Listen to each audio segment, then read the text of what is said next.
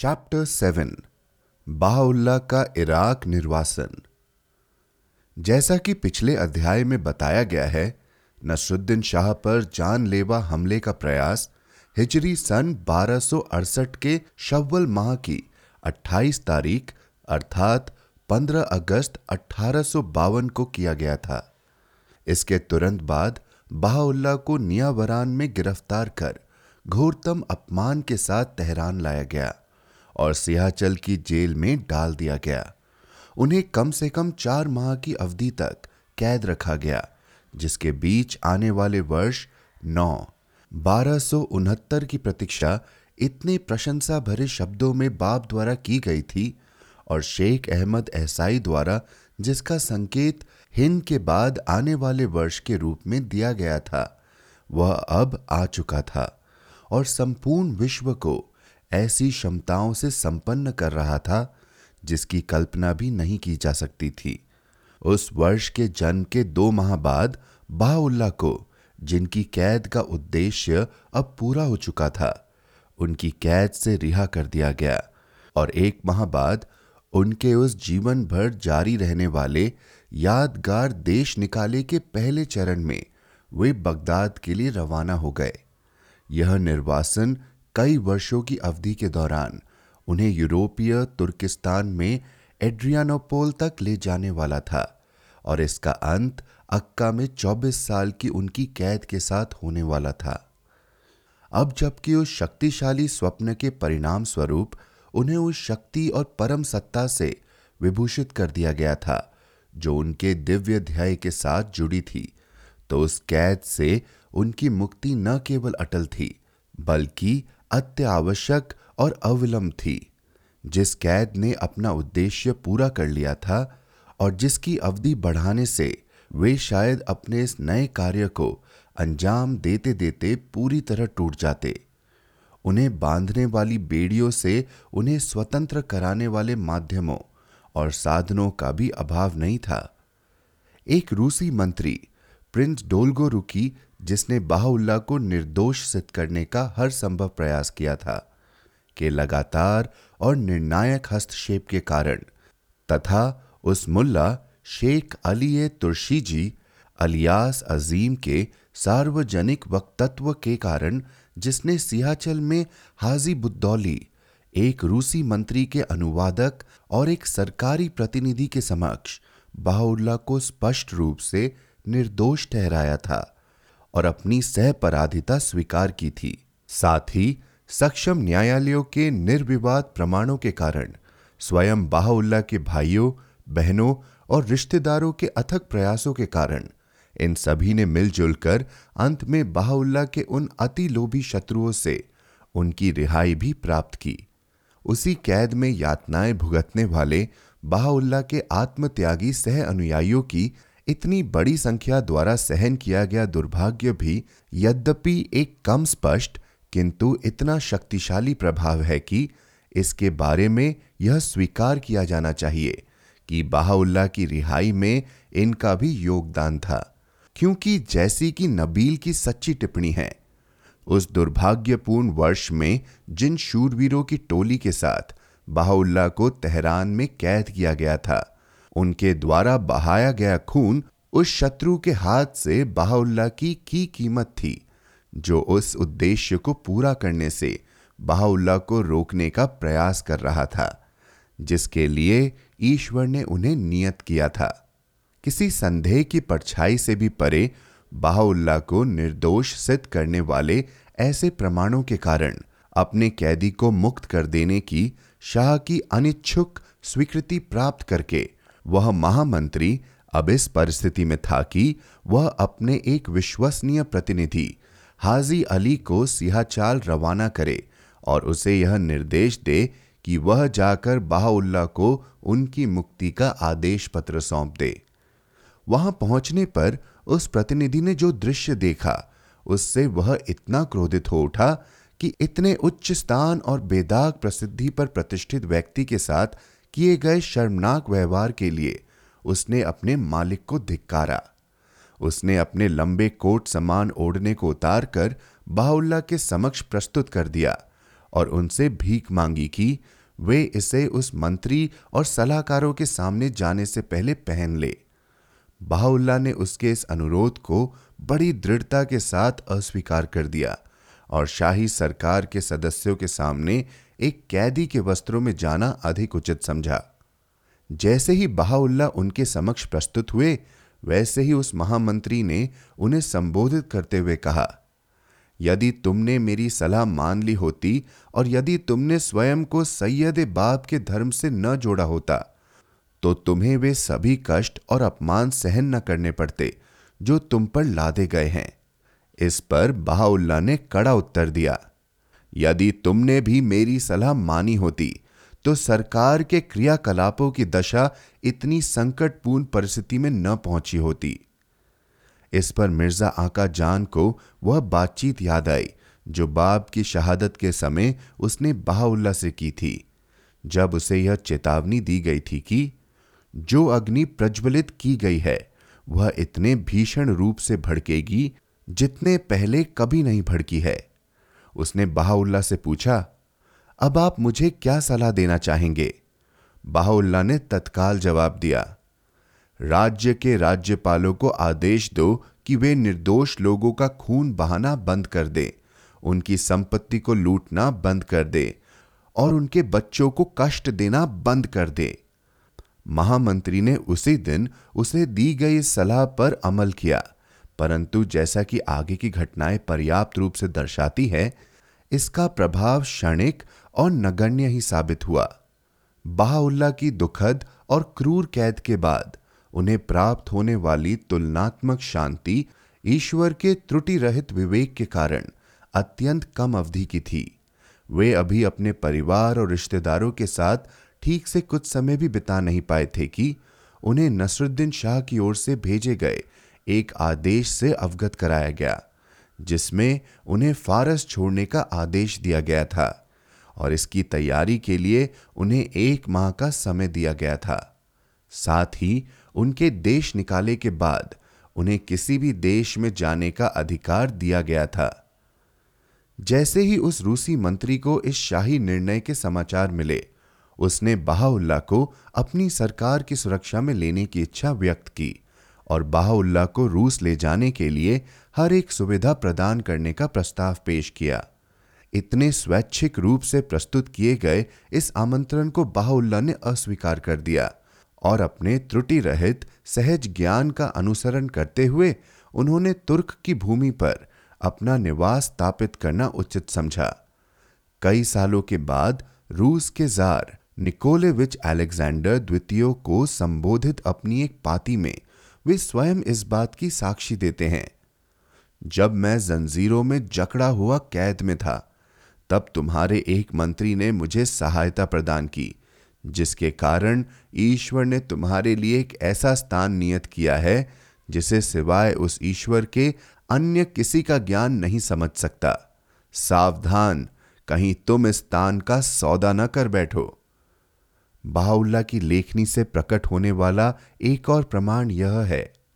उन दिनों जब यह अन्याय पीड़ित कैद में घोर यातनाएँ सह रहा था, तब रूस की अत्यंत सम्मानित सरकार के एक मंत्री ईश्वर जो महिमावंत और प्रशंसित है, उसकी सहायता करे, ने मेरी रिहाई के लिए अधिक से अधिक प्रयास किए।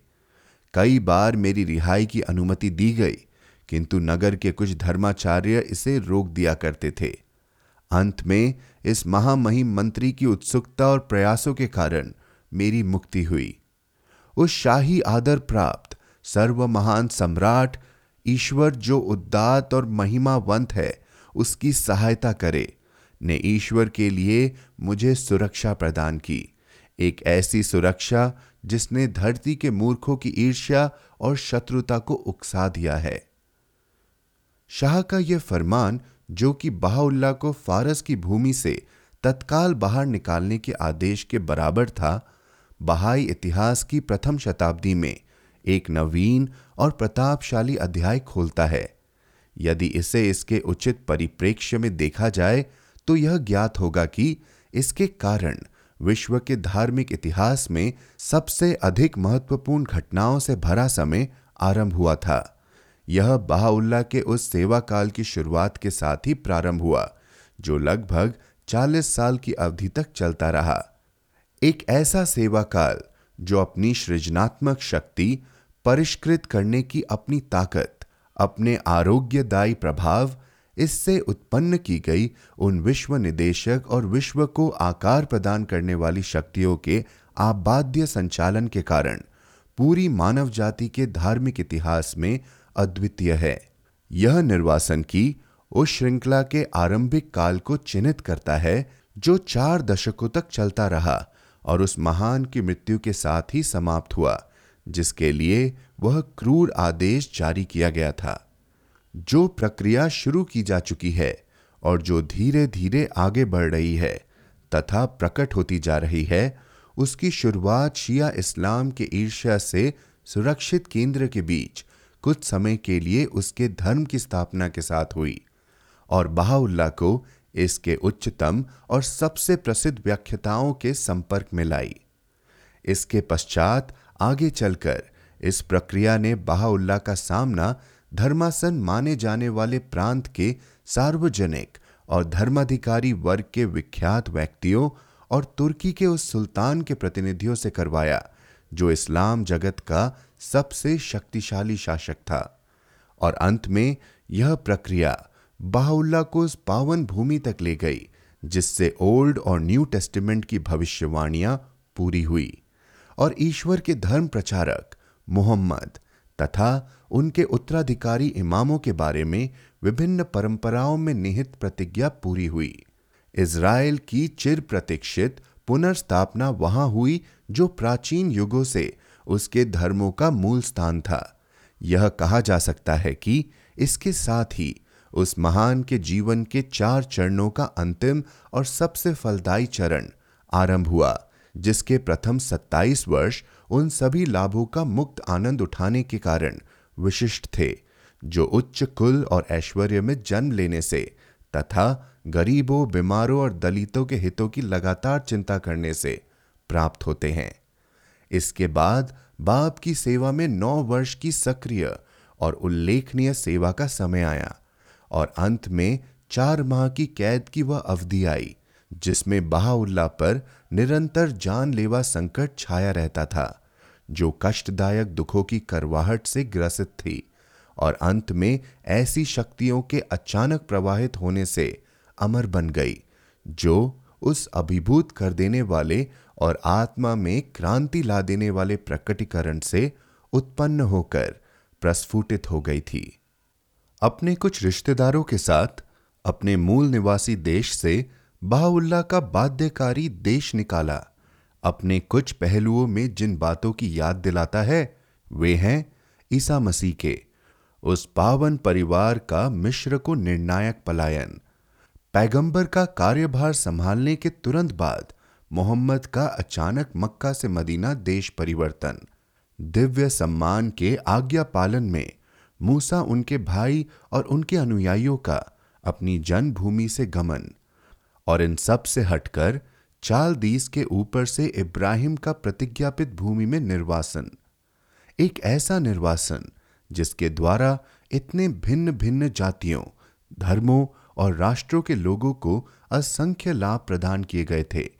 इसलिए यह एक ऐसा ऐतिहासिक उदाहरण है जिससे उन असंख्य आशीर्वादों का अनुमान लगाया जा सकता है, जो उस महान द्वारा सहन किए गए निर्वासन के सीधे परिणाम स्वरूप आज के दिवस में और भविष्य के युगों में संपूर्ण मानव जाति को प्रदान किया जाना नियत है। अपने सम आंसर्ड क्वेश्चंस में इब्राहिम के देश निकाले के उन दूरगामी परिणामों का वर्णन करने के बाद अब्दुल बहा यह महत्वपूर्ण पुष्टि करते हैं कि जब इब्राहिम के ऊर से सिरिया अलेपो निर्वासान ने यह परिणाम उत्पन्न किया तो हमें इस पर विचार करना चाहिए कि तेहरान से बगदाद बगदाद से कॉन्स्टेंटिनोपल कॉन्स्टेंटिनोपल से रुमेलिया और रुमेलिया से पावन भूमि के कई प्रवासों में बाहुल्ला के निर्वासन का क्या प्रभाव पड़ेगा। करबला से अपनी वापसी के नौ माह बाद, हिजरी सन उन्नीस सौ उनहत्तर के रबी उस सानी माह के प्रथम दिन 12 जनवरी अठारह बहाउल्ला अपने परिवार के कुछ सदस्यों, शाही सुरक्षा दल के एक पदाधिकारी और रूसी दूतगण का प्रतिनिधित्व करने वाले एक अधिकारी के साथ बगदाद की अपनी तीन माह की यात्रा पर निकल पड़े। उनके निर्वासन में उनका साथ देने वालों में संत जैसी उनकी पत्नी नवाब थी, जिन्हें बहाउल्ला ने सर्व महान वर्क की उपाधि से सम्मानित किया था और जिन्होंने लगभग 40 साल तक ऐसा धैर्य, ऐसी ईश्वर भक्ति, ऐसी तपस्या और आत्मा की ऐसी श्रेष्ठता दिखाई थी, जिसके कारण उन्हें अपने स्वामी की लेखनी से ईश्वर के समस्त लोकों में उनकी संगिनी बनाए जाने का मरणोपरांत अनमोल उपहार प्राप्त हुआ।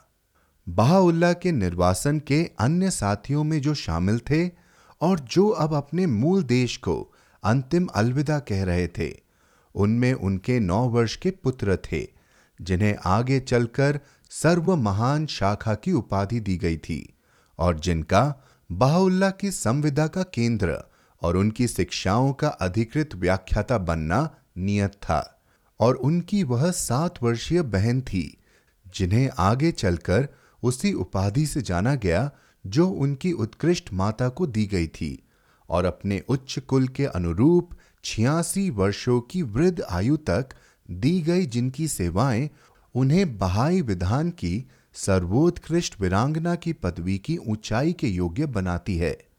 उनके साथ जाने वाले उनके दो भाइयों में प्रथम थे मिर्ज़ा मूसा, जो आका एक कलीम के नाम से जाने जाते थे, जो उनके दृढ़ एवं मूल्यवान समर्थक थे, उनके भाई बहनों में सबसे योग्य और श्रेष्ठ थे। बाहुल्ला की साक्षी के अनुसार, उन मात्र दो व्यक्तियों में से वे एक थे, जिन्हें उनके धर्म के उद्गम के बारे में पर्याप्त ज्ञान था। दूसरे भाई थे मिर्ज़ा मोहम्मद कुली जो उनके सौतेले भाई थे और जो उनके कुछ रिश्तेदारों के धर्म त्याग के बावजूद उस धर्म के प्रति अंत तक वफादार बने रहे, जो उन्होंने अपनाया था। असाधारण रूप से कड़ी सर्दी वाले मौसम की चरम सीमा में की जाने वाली यह यात्रा, जो उस छोटे से निर्वासित दल को, जिसके पास ऐसी यात्रा के लिए पर्याप्त साधन भी नहीं थे पश्चिमी फारस के बर्फीले पहाड़ों से होते हुए की गई। यद्यपि यह यात्रा लंबी और संकटों से भरी थी, फिर भी घटना रहित थी। सिवाय उस प्रेम भरे और उत्साही स्वागत के, जो अलयुल्लाही पंथ के राज्यपाल हयात कुली खान ने तब किया था, जब इन यात्रियों ने थोड़े से समय के लिए करंद में विश्राम किया था। इसके बदले में बहाउल्ला ने उसके प्रति इतनी दया दिखाई कि इससे उस पूरे गाँव के लोग प्रभावित हो गए और उन्होंने एक लंबे समय तक बगदाद जाने वाले बहाउल्ला के अनुयायियों का ऐसा आतिथ्य सत्कार किया कि वे भी बाबी के नाम से प्रचलित हो गए। उस समय प्रकट की गई एक प्रार्थना में सियाचल में सहन की गई विपत्तियों और कष्टों का वर्णन करते हुए बाहुल्ला उस दुखद यात्रा में सहन की गई कठिनाइयों को इन शब्दों में व्यक्त करते हैं। मेरे ईश्वर, मेरे मालिक, मेरी कामना, तूने अपनी उत्कृष्ट शक्ति के सामर्थ्य से इस धूल के अणु को उत्पन्न किया है और इसे अपने उन हाथों से पोषित किया है, जिन्हें कोई नहीं बाँध सकता। तूने उसके लिए ऐसी विपत्तियाँ और दारुण दुख नियत किए हैं, जिनका वर्णन कोई भी जीवा नहीं कर सकती। न ही तेरी कोई पाती पर्याप्त रूप से बयान कर सकती है। जिस गर्दन को तूने रेशम की छुअन का आदि बनाया है, उसे तूने अंत में शक्तिशाली जंजीरों में जकड़ लिया और जिस काया को तूने जरी और मखमल का आराम दिया, उसे तूने अंत में एक अंधकूप कारागार की अवनति दिखाई। तेरे आदेश ने मुझे असंख्य बेड़ियों में जकड़ लिया है। और मेरी गर्दन के इर्द गिर्द ऐसी जंजीरें डाल दी है, जिन्हें कोई नहीं तोड़ सकता। कुछ वर्ष बीत चुके हैं, जिनके दौरान कृपा की वर्षा की तरह मुझ पर विपत्तियाँ बरसी हैं। ऐसी कितनी रातें बीती हैं, जिनके दौरान जंजीरों और बेड़ियों के बोझ ने मेरा चैन छीन लिया। और ऐसे कितने दिन बीते हैं, जिनके दौरान मनुष्यों के हाथों और जीवा द्वारा दिए गए दुखों के कारण मुझे शांति से वंचित रखा गया। तेरी दया के माध्यम से जो रोटी और पानी तूने धरती के पशुओं को प्रदान किए हैं, उनसे भी इस सेवक को उन्होंने कुछ समय तक वंचित रखा और उन्होंने मुझे वे सभी कष्ट दिए हैं जो वे अन्य लोगों को भी नहीं देते, जो तेरे धर्म के पद से हट गए हैं। और अंत में तेरा आदेश अटल रूप से निर्धारित किया गया, तथा ऐसे समय में जब इतनी कड़ाके की ठंड पड़ रही है कि व्यक्ति बोल भी नहीं सकता, यहाँ हिम एवं बर्फ़ इतना प्रचुर है कि चलना भी असंभव है। तब तेरी आज्ञा ने चंद कमज़ोर शरीर वाले व्यक्तियों और नाजुक उम्र के बच्चों के साथ फारस छोड़ने के लिए इस सेवक का आह्वान किया। अंत में हिजरी सन उन्नीस सौ उनहत्तर के जामा दियुसानी माह की 28 तारीख 8 अप्रैल अठारह सौ तिरपन को बहाउल्ला बगदाद पहुँचे। बगदाद उन दिनों इराक के तुर्की प्रांत की राजधानी हुआ करता था। वहाँ से कुछ दिन बाद उन्होंने काजमियान के लिए प्रस्थान किया, जो कि शहर की उत्तर दिशा की ओर तीन मील की दूरी पर था और एक ऐसा नगर था जहाँ मुख्य रूप से फारस के लोग रहते थे, जहाँ दोनों काजिम सातवें एवं नौवें इमाम दफन हैं। बाहुल्ला के आगमन के तत्काल बाद बगदाद में पदस्थ किया गया। शाही सरकार का एक प्रतिनिधि उनसे मिलने आया और उसने यह सुझाव दिया कि तीर्थ के उस केंद्र में आने वाले असंख्य यात्रियों की भीड़ को ध्यान में रखते हुए उनके लिए यह उचित होगा कि वे पुराने बगदाद में निवास करें। बाहुल्ला ने इस सुझाव को तुरंत स्वीकार कर लिया। एक माह बाद रजब माह के अंत में उन्होंने शहर के एक पुराने हिस्से में हाजी अली मदाद का घर किराए पर लिया, जिसमें वे अपने परिवार के साथ रहने लगे, जिसका वर्णन इस्लाम की परंपराओं में जहरूल कुफिया के रूप में किया गया है, जिसे सदियों से शांति के आवाज़ की उपाधि दी गई है और जिसे बहाउल्ला ने ईश्वर का नगर कहकर अमर कर दिया है। उस शहर में उन दो वर्षों को छोड़कर जो बहाउल्ला ने कुर्दिस्तान की पहाड़ियों में व्यतीत किए थे, तथा उनके उन सामयिक प्रवासों को छोड़कर जो उन्होंने नजफ, करबला और काजमियान में किए, बाहुल्ला ने अपने निर्वासन तक कॉन्स्टेंटिनोपल में ही रहना जारी रखा। इसी शहर की ओर संकेत करते हुए कुरान ने इसे शांति का वह आवास कहा है जिसकी ओर स्वयं ईश्वर बुलाते हैं। इसी पुस्तक में आगे श्लोक के माध्यम से इसकी ओर संकेत करते हुए कहा गया है कि यह जिस दिवस में ईश्वर उन सभी को एकत्रित करेगा, यह उनके लिए उनके स्वामी के संग रहने का, शांति का आवास है। इस शहर से ऐसी शक्ति, ऐसे प्रकाश और प्रताप की ऐसी तरंगे एक के बाद एक चमकने लगी, जो बगैर एहसास दिलाए उस मुरझाए हुए धर्म को पुनर्जीवित कर गई, जो पतन की ओर अग्रसर हो रहा था, गुमनामी में लुप्त होता जा रहा था, और जिसका अंत दिखाई देने लगा था। इस शहर से दिन रात और बढ़ती हुई ऊर्जा के साथ लगातार एक ऐसी प्रकटीकरण की पहली किरणें फैली, जिसके बारे में यह नियत था कि उसकी व्यापकता, उसकी प्रचुरता, उसकी प्रेरणा शक्ति और उसके साहित्य का विस्तार और विविधता स्वयं बाप के प्रकटीकरण से अधिक उत्कृष्ट होंगी। इसी शहर के क्षितिज पर सत्य की किरणें फूट पड़ी, जिसका उदित होने वाला प्रताप, उस भस्म कर देने वाली घृणा, उस अंतहीन ईर्ष्या और उस क्रूर द्वेष के काले बादलों के साय में दस वर्षों तक ढका रहा। इसी शहर में उस प्रतिज्ञा पे देवदूतों के स्वामी का मंदिर पहले पहल निर्मित किया गया और उस पिता के चिर प्रतीक्षित साम्राज्य की नींव को अनाक्रमणीय रूप से स्थापित किया गया।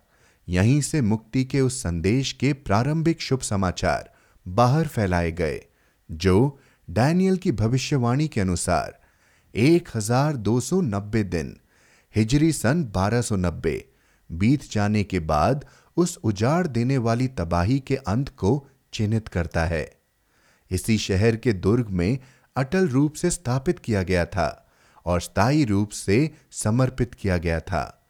ईश्वर का वह सर्व महान निवास, उसकी पदस्थली और उसकी महिमा का सिंहासन, एक उपासक संसार का मंदिर, धरती और स्वर्ग के बीच मुक्ति का दीपक, जो उस रत्न को अपने में समाये हुए था। जिसकी चमक ने संपूर्ण सृष्टि को प्रकाशित किया है। उस ईश्वर के साम्राज्य का वह ध्वज, वह मंदिर जिसके इर्द गिर्द विश्वासियों का समूह परिक्रमा करता है। बाहुल्ला के पावनतम निवास और उनकी उत्कृष्ट महिमा के सिंहासन के रूप में इस शहर की पावनता के कारण इसे तीर्थ का एक ऐसा केंद्र माने जाने का सम्मान प्रदान किया गया था, जो अक्का के नगर को छोड़कर जो बहाउल्ला का सर्व महान कारागार है। अन्य किसी भी स्थान की तुलना में अद्वितीय नहीं है। अक्का नगर से तत्काल जुड़ी हुई परिधि में बाउल्ला की पावन समाधि, जो बहाई जगत का किबला कहलाता है। इसी शहर के मध्य फैलाए गए उस स्वर्गिक भोज के इर्द गिर्द, दूर और पास से आने वाले धर्माधिकारी और आम जनता, सुन्नी और शीहा, कुर्द, अरबी और फारसी राजकुमार और उच्च कुल के लोग, किसान और दरवेश, सभी बढ़ती हुई संख्या में एकत्रित होने लगे और अपनी आवश्यकताओं और क्षमताओं के अनुसार वे सभी उस दिव्य आहार का एक भाग प्राप्त करने लगे, जो उन्हें कुछ समय के अंदर उस कृपालु दाता की प्रसिद्धि दूर दूर तक फैलाने में समर्थ बनाने वाला था। बाहुल्ला के चाहने वालों की संख्या में वृद्धि करने वाला था। उनके लेखों को दूर दूर तक प्रसारित करने वाला था। उनके सम्मेलन की सीमाओं को बढ़ाने वाला था और उनके धर्म की संस्थाओं के भावी निर्माण को एक ठोस आधार प्रदान करने वाला था। अंत में इस नगर में बसने वाले विभिन्न समुदायों की आँखों के सामने धीरे धीरे प्रकट होने वाले इस नवीन प्रकटीकरण का पहला दौर आया। इसके संस्थापक की प्रेरित कलम से निकलने वाले प्रारंभिक लेख अंकित किए गए। उनके स्थान के अर्थ को समझने की शुरुआत हुई। बाहुल्ला के धर्म को अस्त व्यस्त करने के उद्देश्य से इसके बीच से ही आक्रमण शुरू किए गए। इस धर्म के आंतरिक शत्रुओं पर पहली विजय प्राप्त की गई और बाहुल्ला की उपस्थिति के इस द्वार पर तीर्थ शुरू किए गए। जीवन भर के जिस निर्वासन में इतने बहुमूल्य संदेश के वाहक बहाउल्ला को ईश्वर इच्छा ने अब भेज दिया था। उसने अपने अंदर छिपी क्षमताओं को अचानक या तेज़ी से न तो प्रकट किया और न ही वास्तव में वह ऐसा कर सकते थे। जिस प्रक्रिया के माध्यम से मानव जाति के सामने इसके असंदिग्ध लाभ प्रकट होने वाले थे, वह प्रक्रिया धीमी थी, दुखदायी रूप से धीमी थी और जैसा कि वास्तव में प्रभु धर्म के प्रारंभ से अब तक के इतिहास में देखने में आया है। यह ऐसे कई संकटों से ग्रसित थी, जो कभी कभी इसकी प्रगति के लिए खतरा बन जाते थे, और उन सभी उम्मीदों पर पानी फेर देते थे, जो इसके विकास ने उत्पन्न की थी। ऐसे ही एक संकट ने बाहुल्ला के इराक प्रवास, जो उनके जीवन भर चलने वाले निर्वासन का प्राथमिक चरण था, कि उन शुरुआती वर्षों को अंधकारमय कर दिया था और इन वर्षों को एक विशेष महत्व प्रदान किया था। इस संकट ने गंभीर रूप धारण करके बाहुल्ला के नवजात धर्म को संकट में डाल देने का और इसके सबसे शुरुआती आधार को उखाड़ फेंकने का खतरा उत्पन्न कर दिया था। बाहुल्ला के नवजात धर्म को संकट में डालने वाले और इसके प्रारंभिक आधार को उखाड़कर फेंकने का खतरा बनने वाले ऐसे ही एक संकट ने इराक में बाहुल्ला के प्रवास के उन प्रारंभिक वर्षों को अंधकारमय कर दिया और इन्हें एक विशेष महत्व प्रदान किया था। इसके पूर्व के संकटों के विपरीत यह संकट पूरी तरह आंतरिक संकट था, जो बाहुल्ला के जाने माने सह अनुयायियों में गिने जाने वाले कृत्यों, महत्वाकांक्षाओं और मूर्खता के कारण उत्पन्न हुए थे। प्रभु धर्म के वे बाहरी शत्रु चाहे वे शहरी हो या धर्मचारी वर्ग के, वे उस क्षति और अपमान के लिए मुख्य रूप से उत्तरदायी थे, जो प्रभु धर्म ने सहे थे। अब अपेक्षाकृत शांत थे। बदला लेने की लोगों की भूख, जो कभी न तृप्त होने वाली प्रतीत होती थी, वह अब उस खून खराबे के परिणाम स्वरूप कुछ हद तक कम हो चुकी थी। साथ ही इसके सबसे हटी शत्रुओं में से कुछ के मन में थकावट और निराशा जैसी भावनाएँ घर कर गई थी। ये शत्रु इतने चालाक थे कि वे यह समझ चुके थे कि यद्यपि उनके द्वारा दिए गए दुखदायी आघातों के कारण यह धर्म झुक गया था, फिर भी इसके आंतरिक ढांचे को कोई क्षति नहीं पहुँची थी और इसका उत्साह सलामत था। महामंत्री द्वारा प्रांतों के राज्यपालों को जारी किए गए आदेशों ने उन स्थानीय अधिकारियों को शांत कर दिया था। जो अब एक घृणित शत्रु पर अपना कहर ढाने से और अपनी पर पीड़क क्रूरता को संतुष्ट करने से रोक दिए गए थे।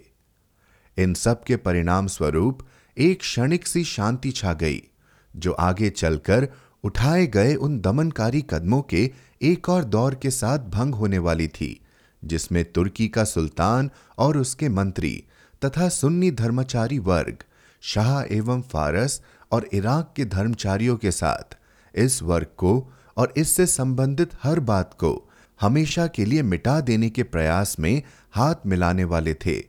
जिस दौरान शांति का वह दौर जारी था, तभी जैसा कि पहले बताया जा चुका है, प्रभु धर्म के अनुयायियों के बीच से उत्पन्न होने वाला संकट प्रकट होने लगा था। एक ऐसा संकट, यद्यपि वह लोगों की दृष्टि में कम तमाशा बना था। फिर भी जैसे जैसे यह अपनी चरम सीमा पर पहुँचने लगा, वैसे वैसे इसने ऐसा गंभीर रूप धारण कर लिया, जैसा पूर्व में कभी नहीं देखा गया था। इस संकट के कारण इस नवजात समुदाय की संख्यात्मक शक्ति कम होने लगी थी, इसकी एकता भंग होने लगी थी, इसकी प्रतिष्ठा को हानि पहुँचने लगी थी, और इसके गौरव को कलंक लग चुका था। वह संकट जो बाप के मृत्यु दंड के तुरंत बाद से ही उत्पन्न होने लगा था और उन महीनों में और भी बढ़ गया था जब तेहरान के सियाचाल में बाहुल्ला की कैद के परिणाम स्वरूप। इसे नियंत्रण में रखने वाला हाथ अचानक हट गया था, जो फारस से बाहुल्ला के निर्वासन के कारण और भी तीव्र हो चुका था और बगदाद में उनके प्रवास के शुरुआती वर्षों में अपने विघ्न डालने वाले लक्षण दिखाने लगा था। कुर्दिस्तान के पहाड़ों में बाहुल्ला के दो वर्ष के एकांतवास की अवधि में इस संकट की विनाशकारी ताकत बढ़ गई थी। यद्यपि सुलेमानिया से बाहुल्ला की वापसी के बाद उनके ध्याय की घोषणा की तैयारी के दौरान उनके सर्व नियंत्रणकारी प्रभाव तले कुछ समय के लिए इसे कुचल दिया गया। फिर भी आगे चलकर और अधिक हिंसा के साथ इसने अपना सिर एक बार फिर उठाया और एड्रियानो पल में यह अपनी चरम सीमा पर पहुँचा। लेकिन अंत में समस्त मानव जाति के समक्ष उस ध्याय की उद्घोषणा के माध्यम से उत्पन्न होने वाली एवं अभिभूत कर देने वाली ताकतों के वार से इसे वह करारा झटका मिला जिससे इस संकट का अंत हो गया।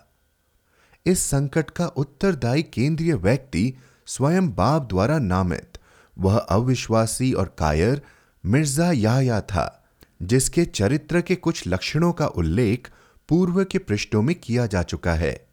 वह काले दिल वाला था, जिस व्यक्ति ने उस तुच्छ और ढीले आदमी को मूर्ख बनाया था और बड़ी कुशलता और सतत प्रयासों से उससे चालाकी से काम लिया था, वह एक सैयद मोहम्मद नामक आदमी था, जो इस फहान का रहने वाला था और जो अपनी निरंकुश अभिलाषाओं, अपनी अंधी हट और अनियंत्रित ईर्ष्या के कारण बदनाम था।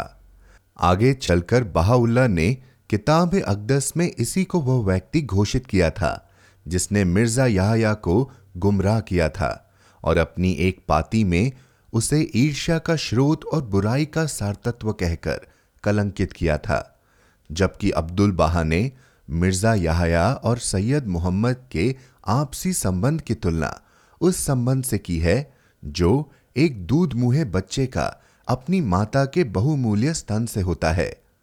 इस वहान के मदरसा सदर में अपनी पढ़ाई छोड़ने के लिए मजबूर यह सैयद शर्मसार और मनोव्यथित होकर करबला में जा बसा और वहाँ बाप के अनुयायियों में शामिल हो गया।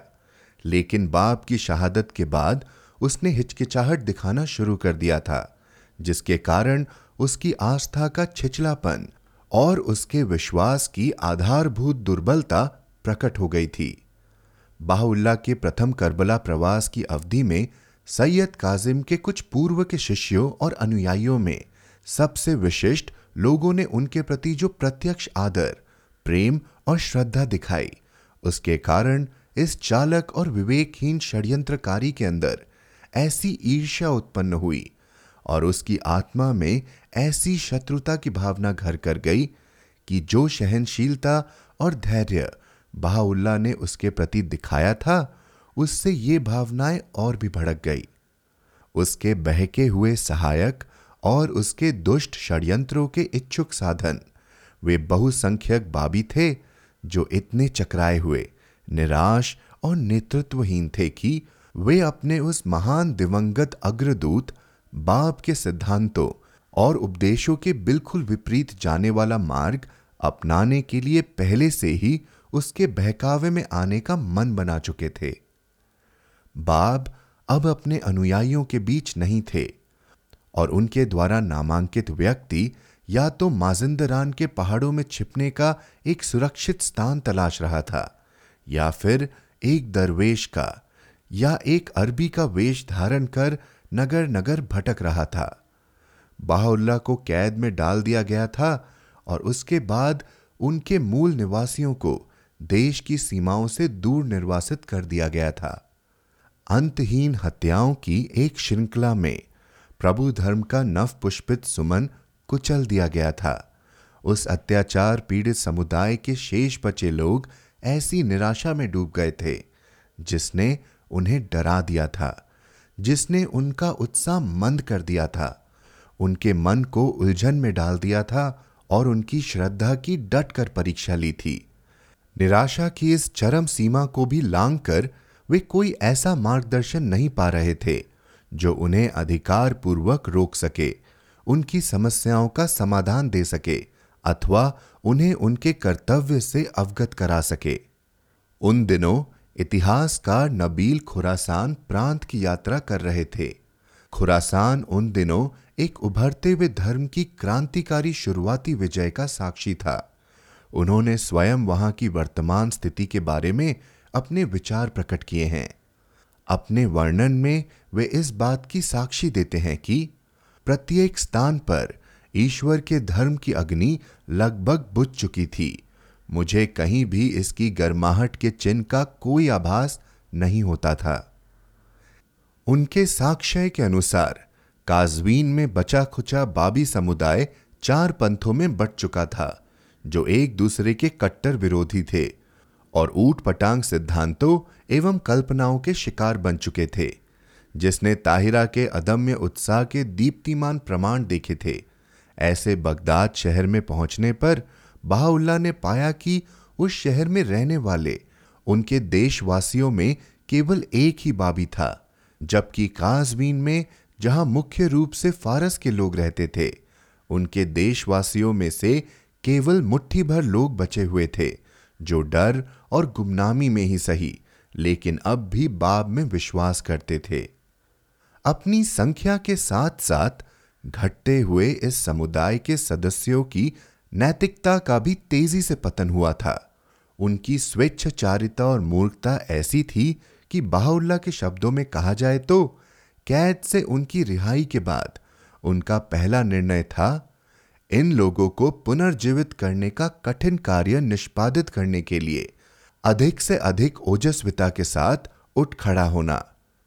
जैसे जैसे बाप के अनुयायी कहलाने वाले लोगों के चरित्र का पतन होने लगा और उन्हें ग्रसित करने वाली उलझन के गंभीर होते प्रमाणों में गुणात्मक वृद्धि होने लगी वैसे वैसे अफसर की ताक में बैठे उन षड्यंत्रकारियों का दुस्साहस और भी बढ़ने लगा, जिनका एकमात्र उद्देश्य था अपने हितों के लिए इस तेज़ी से बिगड़ती हुई परिस्थिति का भरपूर लाभ उठाना, जिसने बाप का उत्तराधिकारी होने का दावा किया था और जो निरातुल, आजलिय, अनंत दर्पण, सुबह अजल, अनंतता की सुबह और इसमूल अजल, अनंतता का नाम जैसी अपनी ऊँची प्रतीत होने वाली उपाधियों पर गर्व करता था। उसी मिर्ज़ा याहया का आचरण और विशेषकर उस सैयद मोहम्मद के षड्यंत्र, जिसे उसने बयान के साक्षियों में सर्वप्रथम के स्तर पर प्रतिष्ठित कर दिया था, अब ऐसा रूप धारण कर रहे थे कि प्रभु धर्म की प्रतिष्ठा सीधे दाव पर लग गई थी और इसकी भावी सुरक्षा गंभीर संकट में पड़ गई थी। बाप के मृत्युदंड के पश्चात मिर्ज़ा याहया को इतना भारी धक्का लगा कि उसका विश्वास लगभग खत्म हो गया।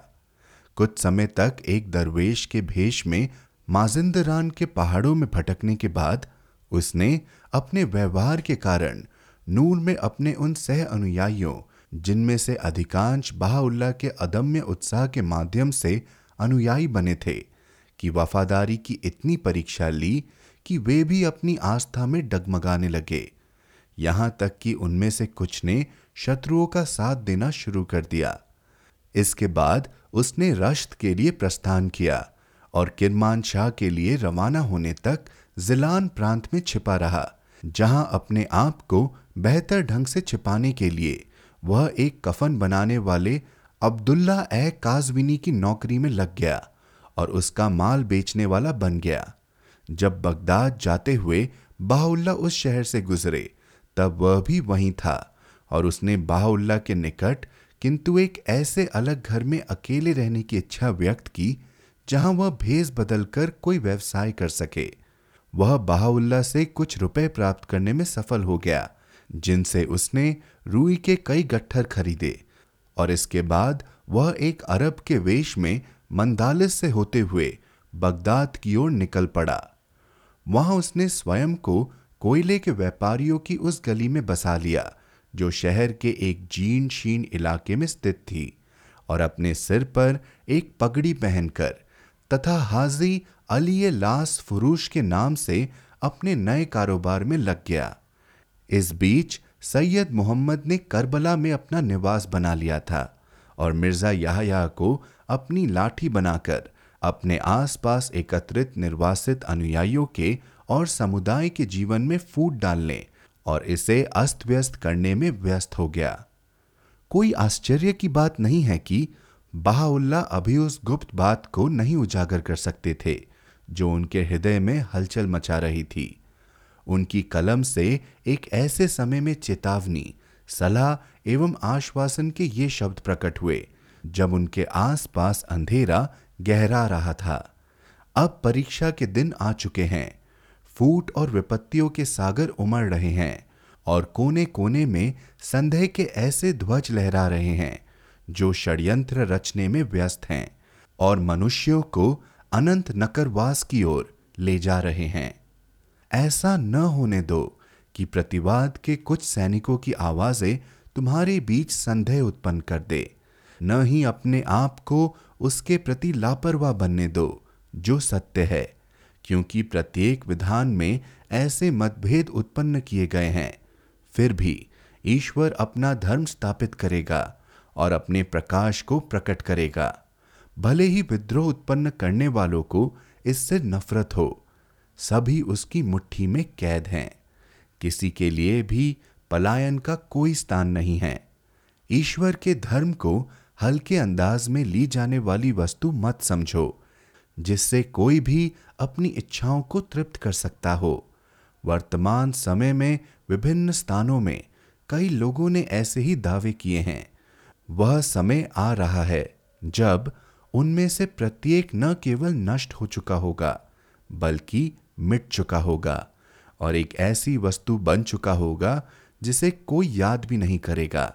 बाहुल्ला में विश्वास करने वाला प्रथम व्यक्ति, मिर्ज़ा आका जान, जिसे आगे चलकर खादी मुल्ला, ईश्वर का सेवक, की उपाधि दी गई थी, ऐसी भक्ति से प्रज्वलित बाबी युवक था, जिसने उस स्वप्न के प्रभाव से, जिसमें उसने बाप को देखा था, और बहाउल्ला के कुछ लेखों का अध्ययन करने के परिणाम स्वरूप, काशान में अपना घर बार छोड़कर बाहुल्ला के दर्शन की आशा में इराक की यात्रा की थी और जिसने इसके बाद से 40 साल तक बहाउल्ला का लिपिक, उनका साथी और उनका सेवक बनकर उनकी अथक सेवा की थी।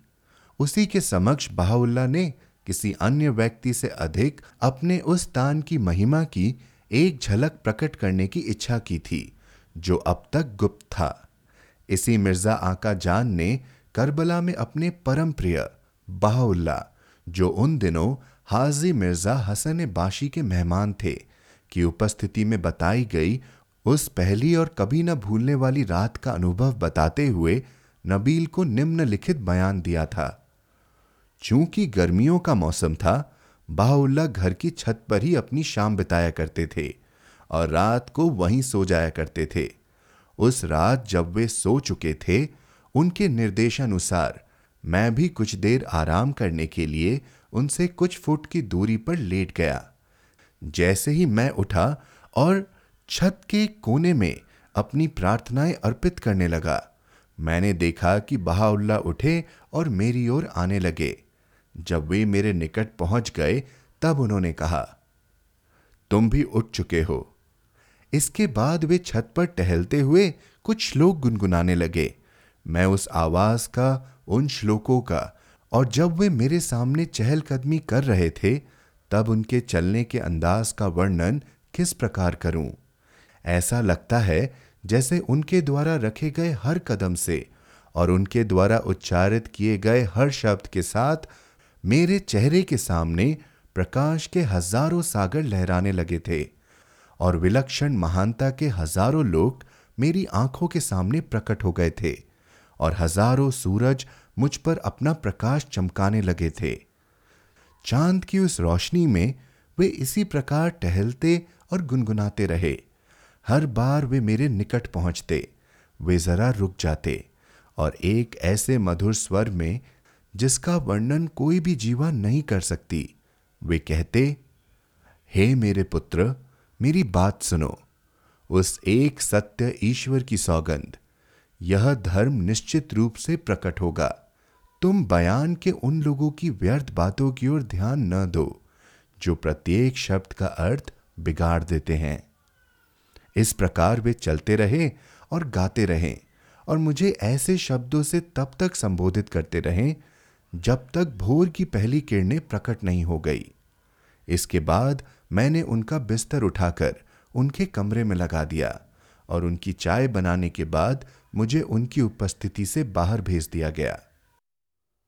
एक नवजात प्रकटीकरण की आत्मा और इसे निर्धारित करने वाली सूक्ष्म बुद्धि के साथ अनपेक्षित और आकस्मिक रूप से संपर्क में आने से मिर्ज़ा आका जान में जो संशय भर गया था, उसने उसकी आत्मा की गहराइयों को हिला दिया था।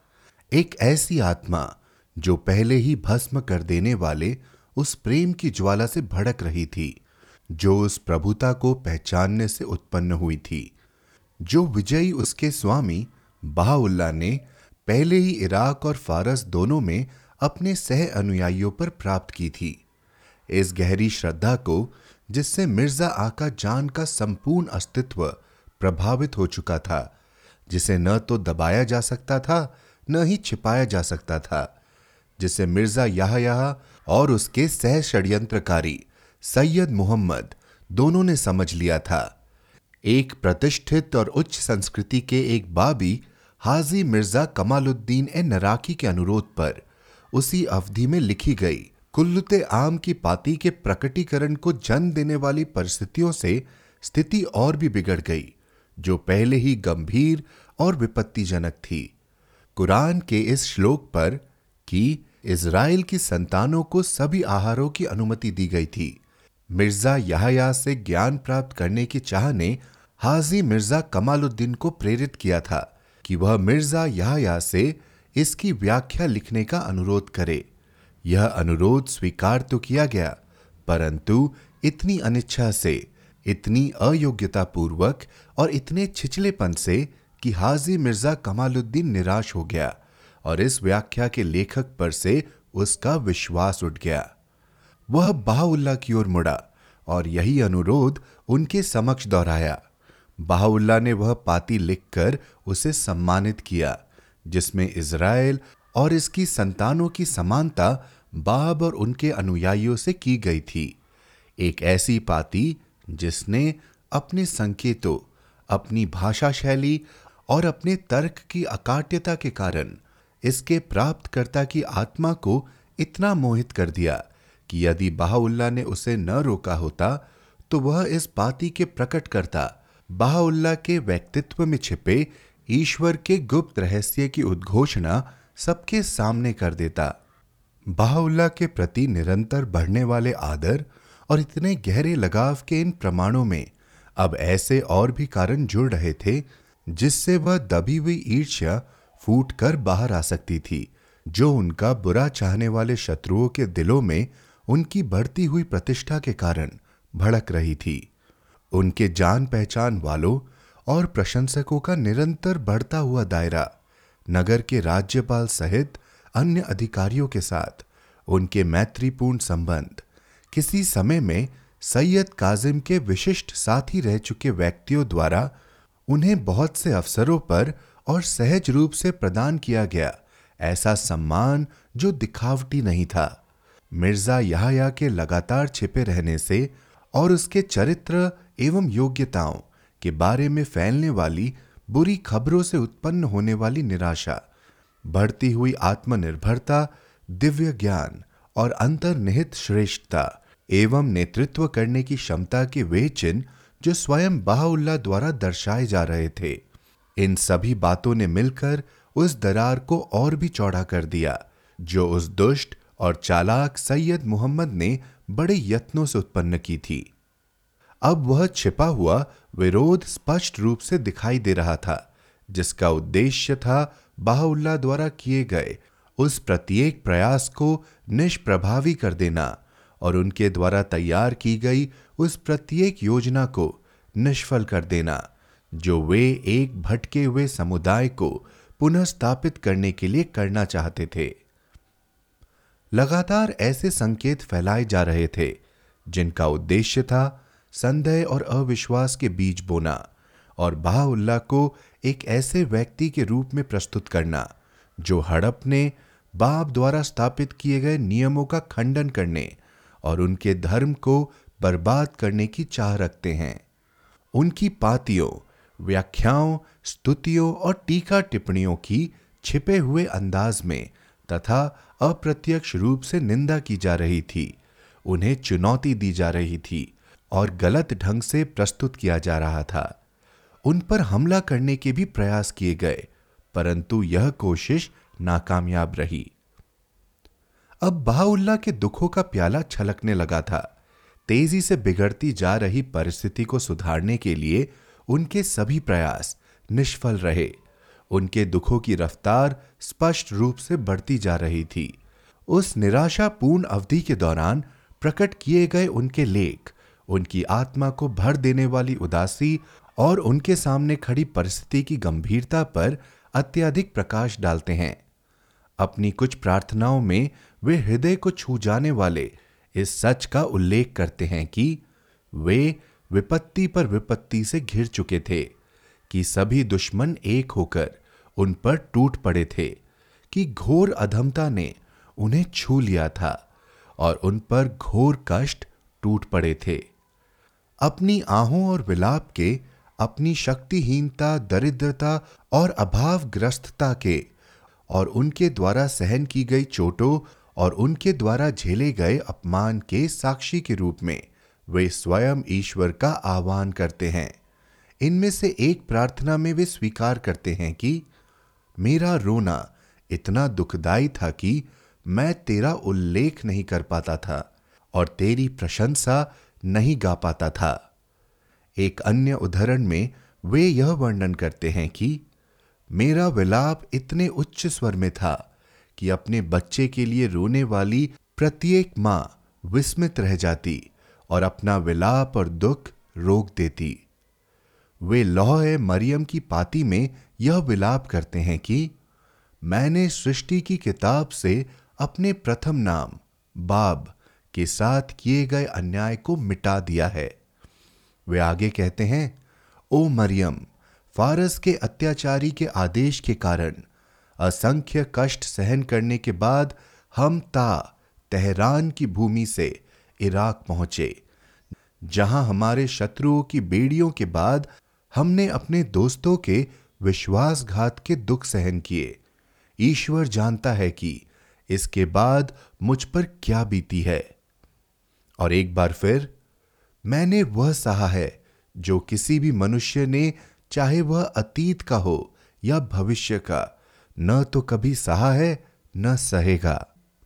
कुलुत्ताम की पाती में वे गवाही देते हैं कि, मुझ पर उदासी के ऐसे सागर लहराए हैं जिनकी एक बूंद भी पीना किसी व्यक्ति के बस में नहीं है। मेरा दुख ऐसा है कि मेरी आत्मा मेरे शरीर को लगभग छोड़ चुकी है। अपनी हालत बयान करते हुए वे इसी पाती में पुकार उठते हैं। ओ कमल, इस दीन, इस परित्यक्त चींटी की बात पर ध्यान दो, जिसने स्वयं को अपने बिल में छिपा लिया है और जो मनुष्य की करतूतों के कारण तुम्हारे बीच से चले जाना चाहता है और तुम्हारी आँखों से ओझल हो जाना चाहता है। ईश्वर अपने सेवकों के और मेरे बीच साक्षी रहा है। और एक बार फिर, कितना दुखी हूँ मैं, कितना दुखी हूँ मैं। जिस दिन मैंने अपनी माता के स्तन से पहली बार पवित्र दूध पिया, उस दिन से आज तक मैंने जो कुछ भी देखा है, वह सब कुछ उसके परिणाम स्वरूप मेरी स्मृति से मिट चुका है, जो लोगों के हाथों किया गया है। इसके अतिरिक्त कुर्दिस्तान के पहाड़ों में अपने एकांतवास के दौरान प्रकट की गई कसीदे ए वकाई यह नामक एक गज़ल में ईश्वर की आत्मा का मूर्त रूप धारण करके उनके समक्ष उतरकर आने वाली सेविका की प्रशंसा में वे अपनी उदासी भरे हृदय की वेदना को इस प्रकार व्यक्त करते हैं। ईश्वरीय संदेश वाहक मनु का जलमय तो केवल मेरे द्वारा बहाए गए आंसुओं के बराबर है और इब्राहिम की अग्नि मेरी आत्मा का आवेग है। जैकब का दुख मेरे दुखों की परछाई मात्र है और जाब की विपत्तियाँ मेरे संकटों का एक अंश मात्र है। अपनी एक प्रार्थना में उनकी याचना यह है कि, हे मेरे स्वामी, मुझ पर धैर्य बरसा और उल्लंघन करने वालों पर मुझे विजयी बना। किताब इकान में उस ईर्ष्या की विषमता का वर्णन करते हुए, जो उन दिनों अपने विशैले दांत प्रकट कर रही थी, उन्होंने लिखा है, ईर्ष्या की ऐसी दुर्गंध फैल रही है कि दुनिया की नींव रखने की शुरुआत से वर्तमान दिवस तक ऐसा कपट, ऐसी ईर्ष्या और घृणा न तो कभी देखी गई है, न ही भविष्य में कभी देखी जाएगी। इसी प्रकार वे एक अन्य पाती में यह घोषणा करते हैं, दो वर्षों या उससे कुछ कम समय तक मैंने ईश्वर के अतिरिक्त अन्य सभी से किनारा कर लिया और उसके अतिरिक्त अन्य सभी के प्रति अपनी आँखें मूंद ली, ताकि कदाचित घृणा की ज्वाला बुझ जाए और ईर्ष्या की ऊष्मा कम हो जाए। स्वयं मिर्ज़ा आका जान इस बात की साक्षी देते हैं। आशीर्वादित सौंदर्य, बाहुल्ला इतने उदास दिखाई देते थे कि मेरे शरीर के अंग प्रत्यंग कांपते थे। इसी प्रकार उन्होंने वर्णन किया है, जैसा कि नबील ने अपने वर्णन में यह बताया है कि बाहुल्ला के एकांतवास के ठीक पहले उन्होंने बाहुल्ला को भोर और सूर्योदय के बीच अचानक अपने घर से बाहर निकलते हुए देखा था। उनकी रात की टोपी अब भी उनके सिर पर थी।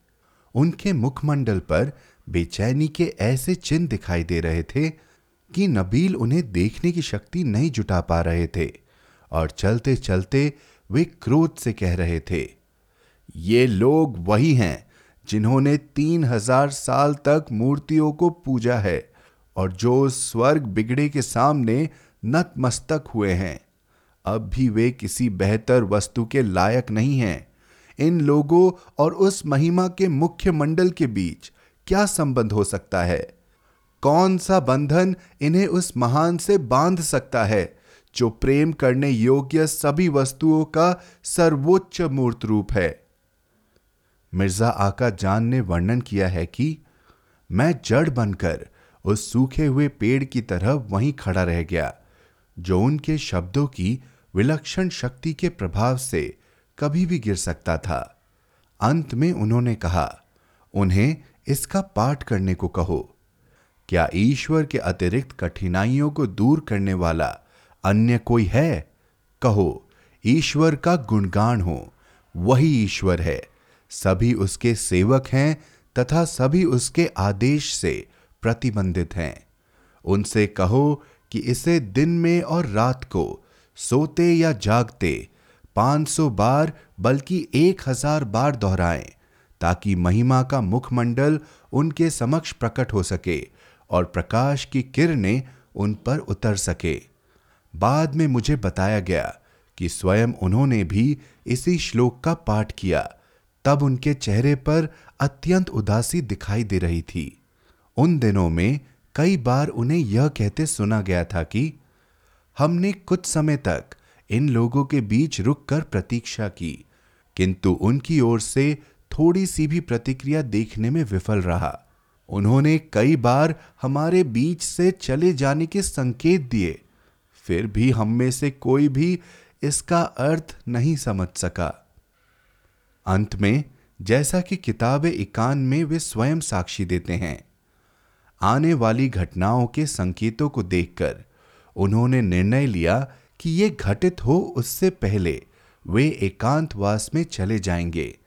इसी पुस्तक में वे इस बात की पुष्टि करते हैं कि हमारे एकांतवास का एकमात्र लक्ष्य था वफादारों के बीच अनबन का विषय, अपने साथियों के लिए विघ्न का स्रोत, किसी भी आत्मा को चोट पहुँचाने का माध्यम, या किसी भी हृदय की उदासी का कारण बनने से बचना।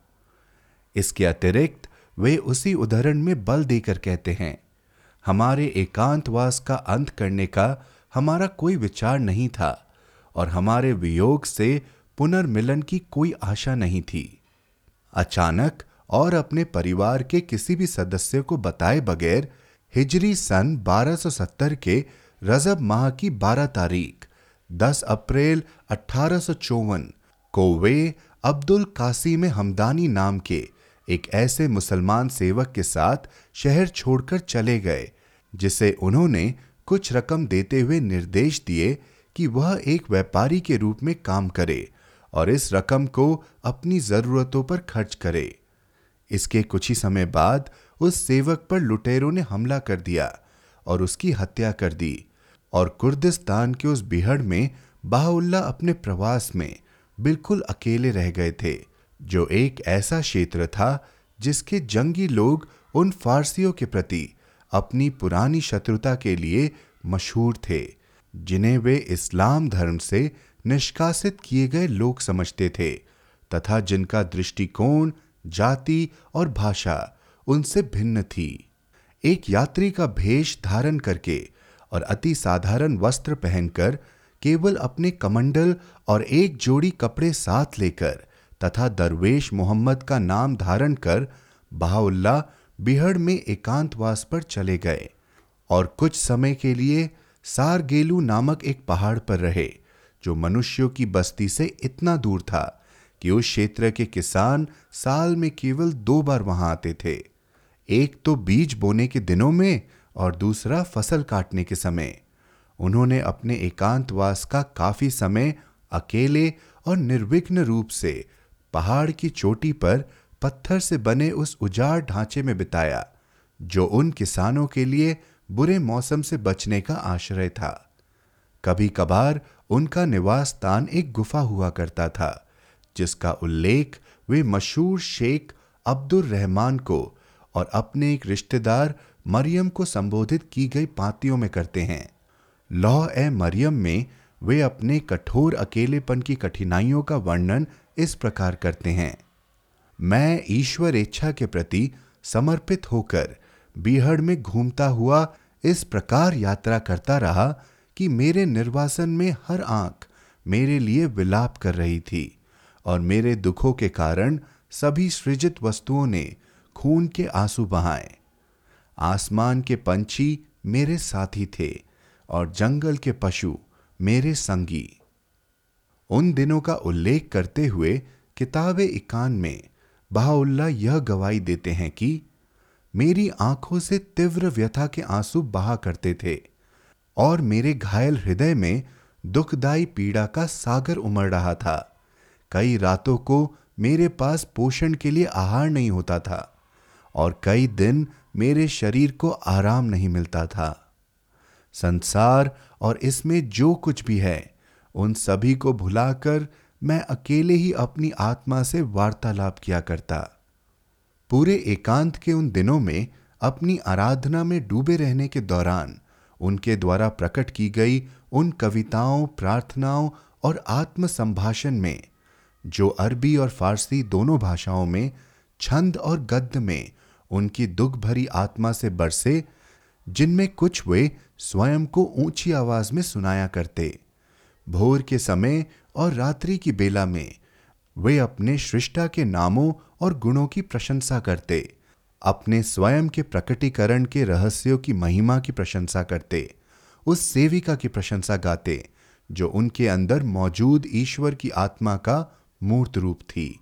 अपने अकेलेपन के बारे में तथा अतीत और भविष्य की अपनी विपत्तियों पर विचार करते, अपने युग की पीढ़ी के अंधेपन, अपने मित्रों के विश्वासघात और अपने शत्रुओं की भ्रष्टता का सविस्तार वर्णन करते, अपने धर्म की स्थापना करने के लिए उठ खड़े होने और आवश्यकता पड़ने पर अपनी जान तक कुर्बान कर देने के अपने दृढ़ संकल्प की पुष्टि करते, उन अत्यावश्यक पूर्वापेक्षाओं पर बल देते जो सत्य के प्रत्येक अन्वेषक में होनी चाहिए और अपने कष्टों की प्रतीक्षा में करबला में इमाम हुसैन के दुखांत को, मक्का में मोहम्मद की अवस्था को, यहूदियों के हाथों ईसा मसीह को दी गई यातनाओं को, फेरो और उसके लोगों द्वारा मूसा को दिए गए कष्टों को, तथा यूसुफ के भाइयों के कपट के कारण उन्हें एक गड्ढे में डाल दिए जाने से यूसुफ द्वारा झेली कठिन परीक्षा को याद किया करते।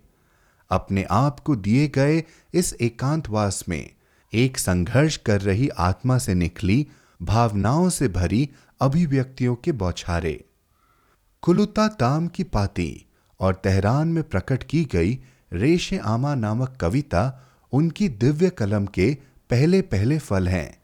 ये लेख किताब इकान निगुड़ वचन और सात घाटियाँ जैसे उन अमर लेखों के अग्रदूत हैं, जो बगदाद में, जो बगदाद में, बाहुल्ला की उद्घोषणा के पूर्व के वर्षों में उनके उन लेखों को समृद्ध बनाने वाले थे, जिनका विस्तार लगातार बढ़ता जा रहा था और जिन्होंने उस मार्ग को और भी प्रशस्त कर दिया था, जिससे उनकी अवतारीय योग्यता और भी निखर गई थी। ये लेख शक्तिशाली धर्म पात्रों के रूप में लिखे गए थे, जो मानव जाति के सम्राटों और शासकों को संबोधित थे। और अंत में, इन लेखों ने अक्का के सर्व महान कारागार में बहाउल्ला की कैद के दौरान रचे गए उनके विधान के नियमों और कानूनों द्वारा उनके ध्याय की अंतिम सफलता के मार्ग को प्रशस्त किया। बाहुल्ला उसी पर्वत पर अपने एकांतवास में जीवन यापन कर रहे थे जब एक शेख ने पैगंबर मोहम्मद को एक स्वप्न में देखा और उनसे प्राप्त किए गए निर्देशानुसार उसने बाहुल्ला को ढूंढ निकाला। यह शेख सुलेमानिया में निवास करता था और पास के ही एक क्षेत्र में उसके पास कुछ संपत्ति थी। संपर्क स्थापित करने के कुछ ही समय बाद खाली दिहे पंथ के नेता शेख इस्माइल बाहुल्ला से मिलने के लिए आए। वह भी सुलेमानिया में रहते थे। उसने लगातार अनुरोध करके बाहुल्ला को नगर में निवास करने के लिए राज़ी कर लिया। इस बीच बगदाद में बाहुल्ला के मित्रों ने उनके रहने के स्थान का पता लगा लिया था। उन्हें बगदाद वापस लौट आने का निवेदन करने के लिए उन्होंने आकाए कलीम के ससुर को बाहुल्ला के पास भेजा और अब जब बाहुल्ला सुलेमानिया में तेकिय ए मौलाना खालिद नैतिक विद्या संबंधी विद्यालय के एक कमरे में निवास कर रहे थे, उनका संदेश वाहक वहाँ आ पहुँचा। इसी शेख सुल्तान ने नबील को अपने अनुभव का वर्णन करते हुए कहा है, मैंने पाया कि वहाँ पर बाहुल्ला के साथ निवास करने वाले मालिक से लेकर दीनतम नौसिखिए तक सभी बाहुल्ला के प्रति अपने प्रेम में बंधे हुए और मग्न थे और उनकी जुदाई की संभावना का विचार भी करने को वे तैयार न थे। और मुझे विश्वास था कि यदि मैं उन्हें अपने आने का उद्देश्य बता देता तो वे मुझे मौत के घाट उतारने से भी न झिझकते। शेख सुल्तान ने बताया है कि कुर्दिस्तान में बाहुल्ला के आगमन के कुछ ही समय बाद कदीरी यह और खाली दी है समाज के निर्विवाद नेता शेख उस्मान, शेख अब्दुल रहमान और शेख इस्माइल को अपने व्यक्तिगत संपर्क के माध्यम से उनके दिलों को जीतने और उन पर प्रभुता स्थापित करने में सफल हो गए।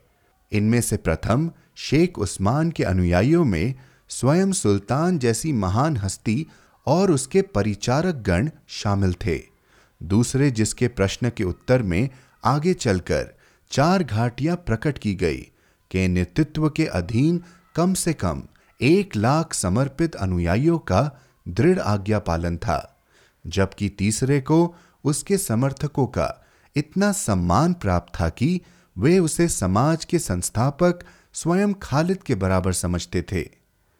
जब बहाउल्ला सुलेमानिया में आए थे, तब उनके द्वारा रखे गए मौन और एकांत के कारण शुरू शुरू में किसी ने भी यह नहीं सोचा था कि वे इतने ज्ञानी और बुद्धिमान होंगे।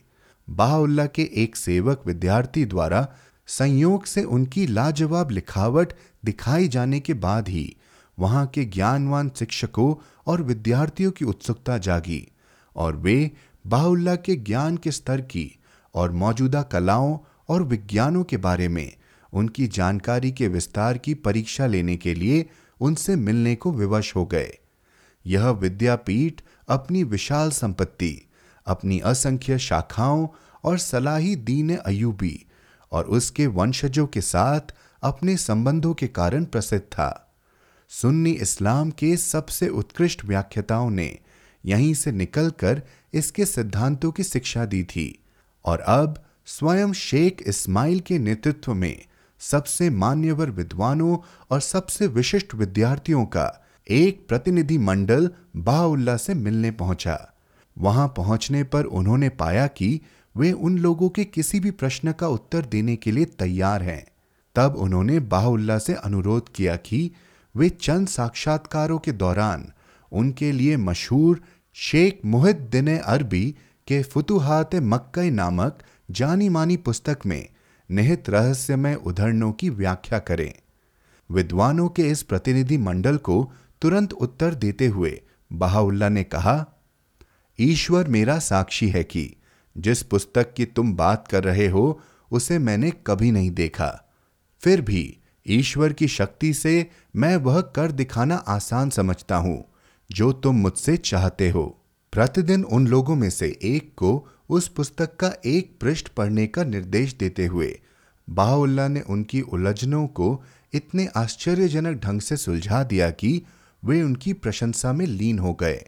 उस पुस्तक के उदाहरणों की मात्रा व्याख्या से स्वयं को संतुष्ट न करते हुए, बाहुल्ला उनके लिए उस पुस्तक के लेखक की सोच स्पष्ट करते और उसके मत की व्याख्या करते और उसके उद्देश्य को प्रकट करते। यहाँ तक कि कभी कभी तो वे उस पुस्तक में प्रस्तुत किए गए कुछ विचारों के तर्क पर भी प्रश्न उठाते और स्वयं उन विषयों को सही ढंग से प्रस्तुत करते, जिन्हें गलत समझ लिया गया था। तथा अपनी बात को ऐसे प्रमाणों और सबूतों से समर्थित करते, जो उनके सुनने वालों के सभी संदेह दूर कर देते। बाहुल्ला की अंतर्दृष्टि और समझ के स्तर से आश्चर्यचकित होकर, वे लोग उनसे वह प्राप्त करने को विवश हो गए, जो उनकी दृष्टि में उस अद्वितीय शक्ति और ज्ञान का निर्णायक और अंतिम साक्ष्य बनने वाला था। अब वे मानने लगे थे कि वह अंतर्दृष्टि बाहुल्ला के पास है। बाहुल्ला से अंतिम अनुरोध करते हुए उन लोगों ने दावा किया कि आज तक कोई भी रहस्यवादी, बुद्धिमान और ज्ञानी व्यक्ति स्वयं को इतना सक्षम साबित नहीं कर पाया है कि वह एक ऐसी कविता लिख सके जो पद और छंद में इब्न फरीद द्वारा लिखी गई कासीदी ए तैया नामक दो कविताओं से अधिक लंबी कविता के बिल्कुल एक रूप हो। इस अनुरोध को स्वीकार किया गया और जैसा कि उन लोगों ने विशेष रूप से बताया, उसी ढंग से बाहुल्ला ने कम से कम 2000 श्लोक लिखवाए, जिनमें से उन्होंने उन लोगों को 127 श्लोक रखने की अनुमति प्रदान की, तथा अन्य श्लोकों की विषय वस्तु को असामयिक और समय की आवश्यकताओं के लिए अनुपयुक्त समझा।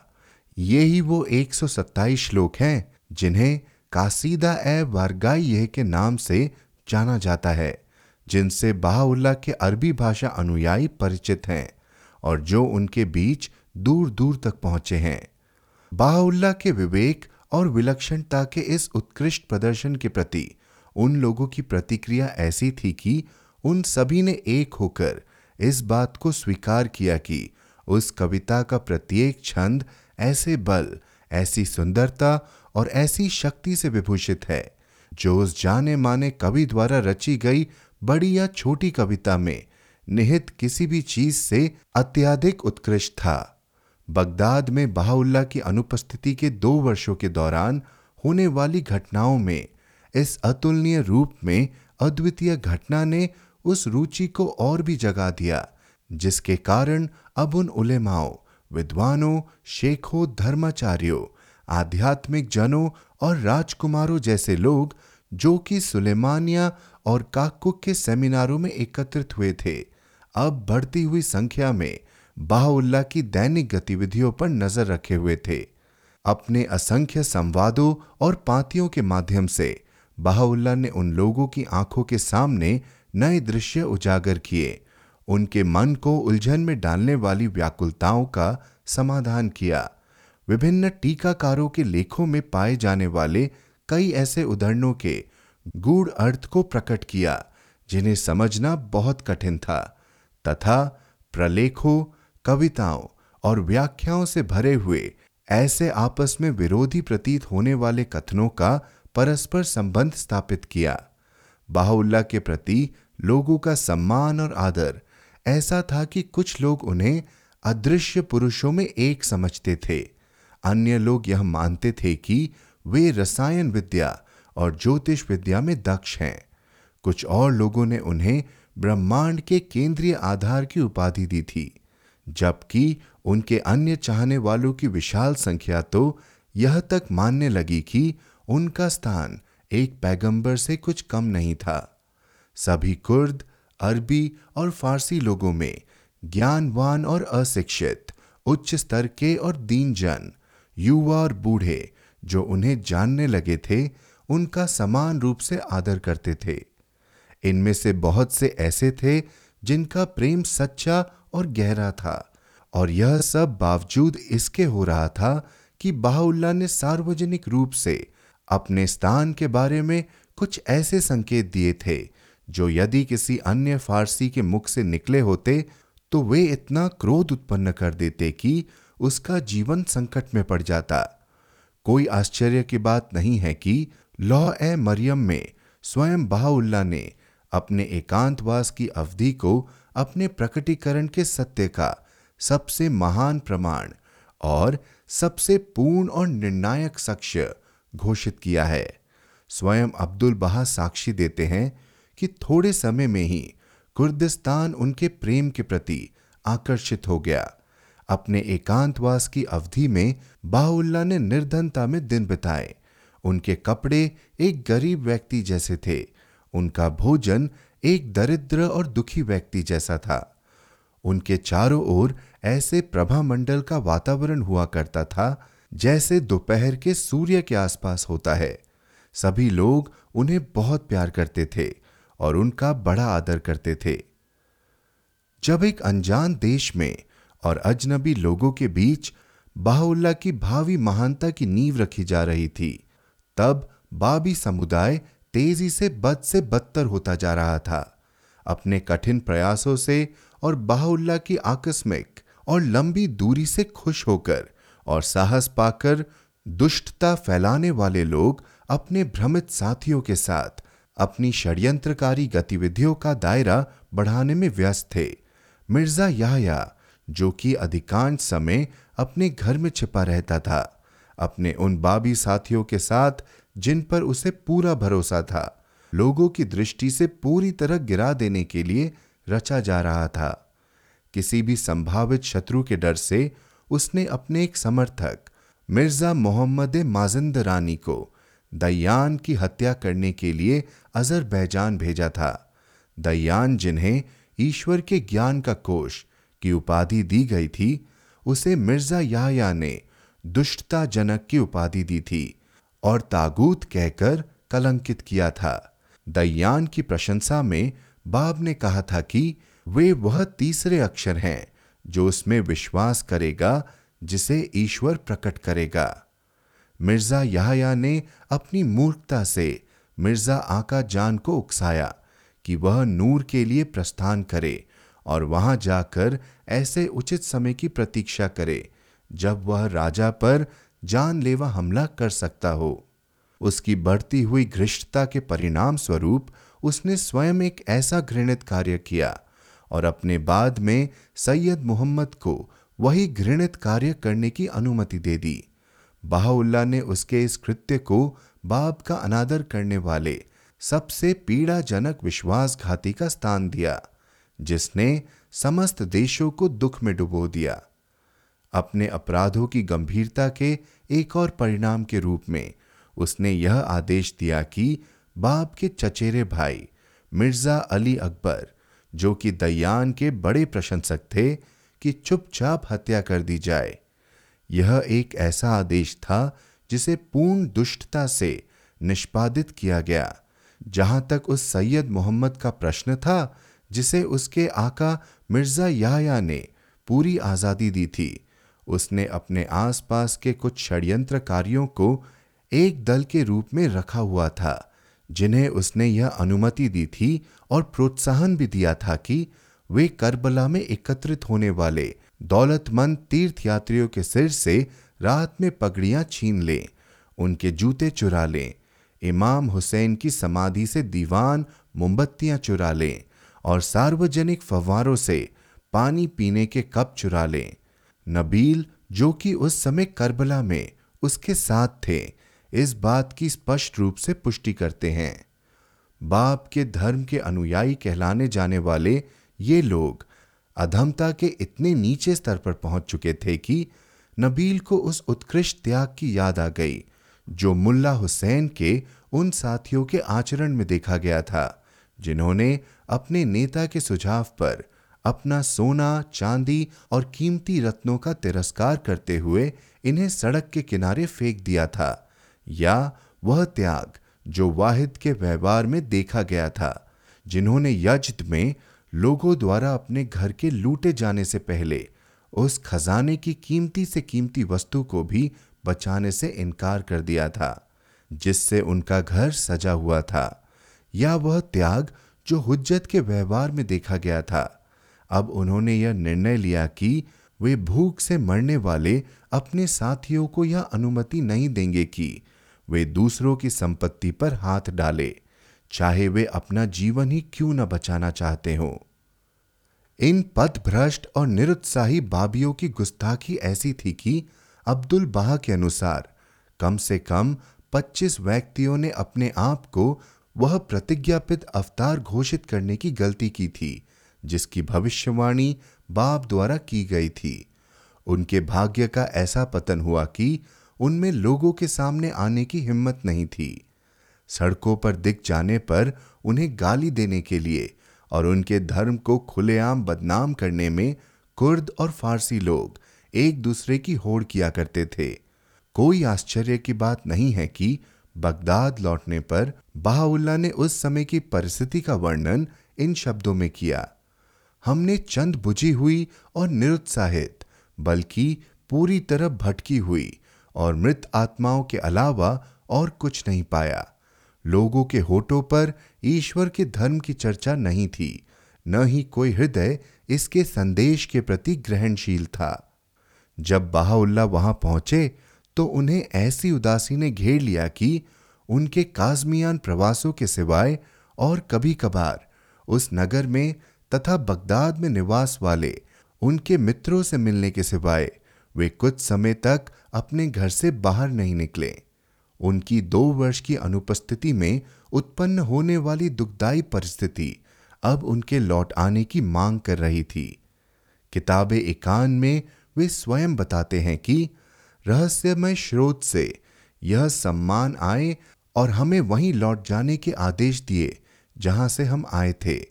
अपनी इच्छा को उस ईश्वर के अधीन करते हुए हम उसके आदेश के समक्ष झुक गए।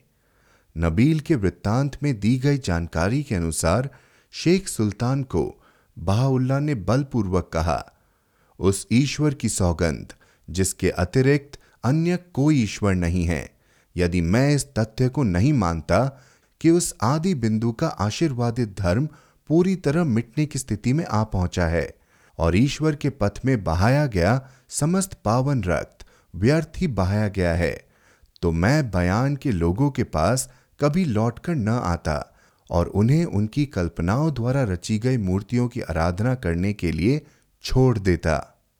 इसके अतिरिक्त, अब मिर्ज़ा यह यह पूरी तरह समझ चुका था कि धर्म के निरंकुश नेतृत्व ने उसे कहाँ लाकर खड़ा कर दिया है। तो उसने लगातार और लिखित रूप से बहाउल्ला से अनुरोध किया कि वे लौट आए। उनके अपने परिवारजनों और मित्रों का भी अनुरोध कुछ कम गंभीर नहीं था। विशेषकर उनके बारह वर्षीय पुत्र अब्दुल बहा का अनुरोध, जिनके दुख और अकेलेपन ने उनकी आत्मा को इस कदर बोझिल कर दिया था कि नबील के वृत्तांत में उनके द्वारा दर्ज की गई बातचीत में अब्दुल बहा ने यह स्वीकार किया था कि बहाउल्ला के चले जाने से वे अपने बचपन में ही बूढ़े हो गए थे। अपने एकांतवास की अवधि का अंत करने का निर्णय लेने के बाद बहाउल्ला ने सुलेमानिया के उन शेखों से विदा ली, जो अब उनके सबसे समर्पित और जैसा कि उनके भावी आचरण ने दर्शाया है, सबसे दृढ़ चाहने वाले थे। उन्होंने शेख सुल्तान के साथ विपत्ति की नदी के किनारों से होते हुए, जैसा कि उन्होंने स्वयं वर्णन किया है, बगदाद की ओर अपने कदम बढ़ाए। धीरे धीरे आगे बढ़ते हुए, यह समझते हुए कि, जैसा कि उन्होंने अपने सहयात्री को बताया था, उनके एकांतवास के ये आखिरी दिन उन्हें प्राप्त होने वाली शांति और चैन के अंतिम दिन थे। वे दिन जो मेरे भाग्य में दोबारा कभी नहीं आएँगे। हिजरी सन 1273 के रजब माह की 12 तारीख 19 मार्च 1856 को, अर्थात कुर्दिस्तान के लिए रवाना होने के ठीक दो वर्ष बाद, वे बगदाद पहुँचे।